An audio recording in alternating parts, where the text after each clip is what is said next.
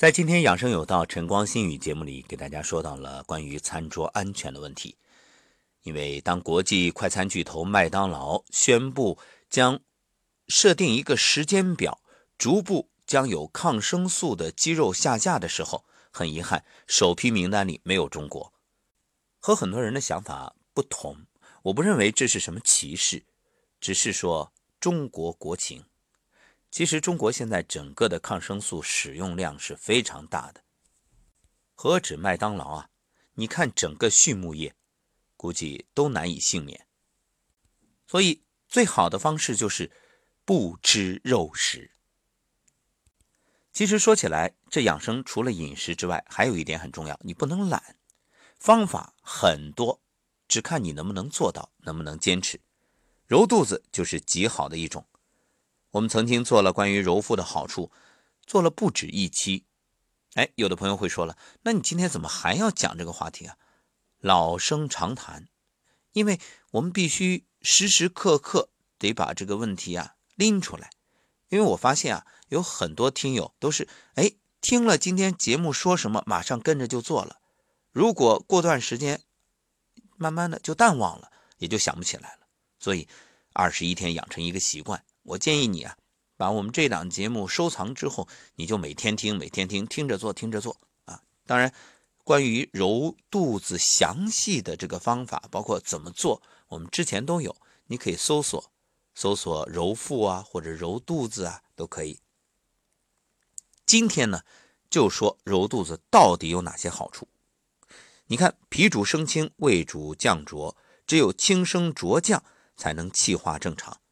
其实，脾胃就是人体气机升降的枢纽。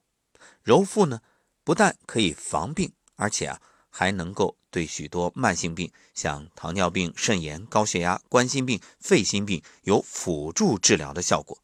所以揉腹是自我养生保健最好的方法之一。你看，我们说治病啊，治病怎么治呢？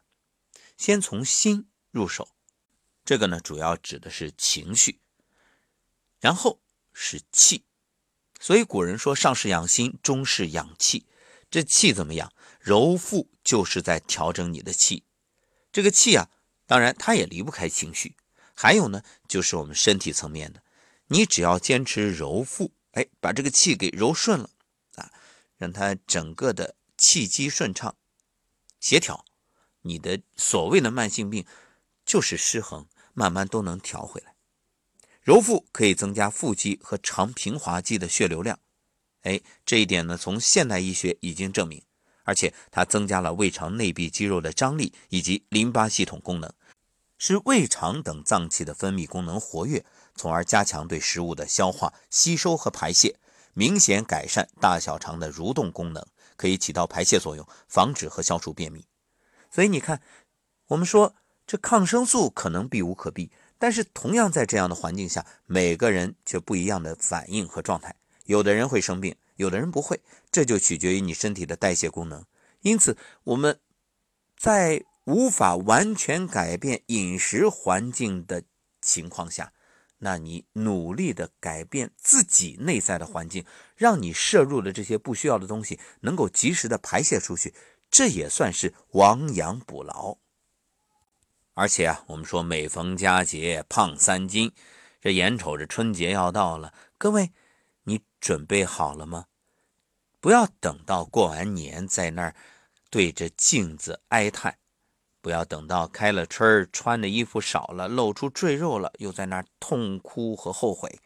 你现在就开始，腹部按揉就有利于减肥，因为按揉腹部能够刺激末梢神经，通过轻重快慢不同力度的按摩，使腹壁毛细血管畅通。促进脂肪消耗，收到满意的减肥效果。而且啊，这按揉肚子啊，它也分时间的。你早晨醒来可以按揉，让一天气机顺畅；睡觉之前可以按揉，让整个睡眠都可以安心、安神、安然。揉腹还有利于保持人精神愉悦，所以你看，睡觉前揉一揉啊，帮助入睡，防止失眠。对于动脉硬化、高血压、脑血管疾病的患者，按揉腹部呢，还能够平息肝火，让人心平气和，血脉流通。这样呢，你的睡觉，哎，就变成了一种自我疗愈。你说这好不好啊？那么按揉的时候啊，动作一定要舒缓，手心着力，精神集中，呼吸自然。这个呼吸呢是相当重要。你不能说按揉的时候心不在焉，聊着天儿说着话还想着什么，那不行，一定要全神贯注。当然，你也可以选择听着节目，或者是听着轻松的音乐。我们有一档梧桐声音疗愈，呃，是自成专辑，大家可以直接搜索。这样呢，每天晚上的一档节目，你可以听着这个节目来按揉。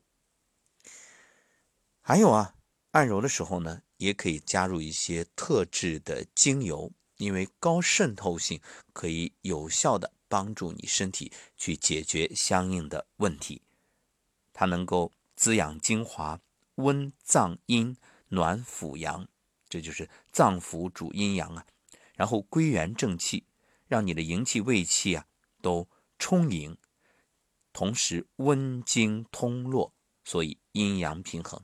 正所谓不治已病治未病，每天揉腹。保长生。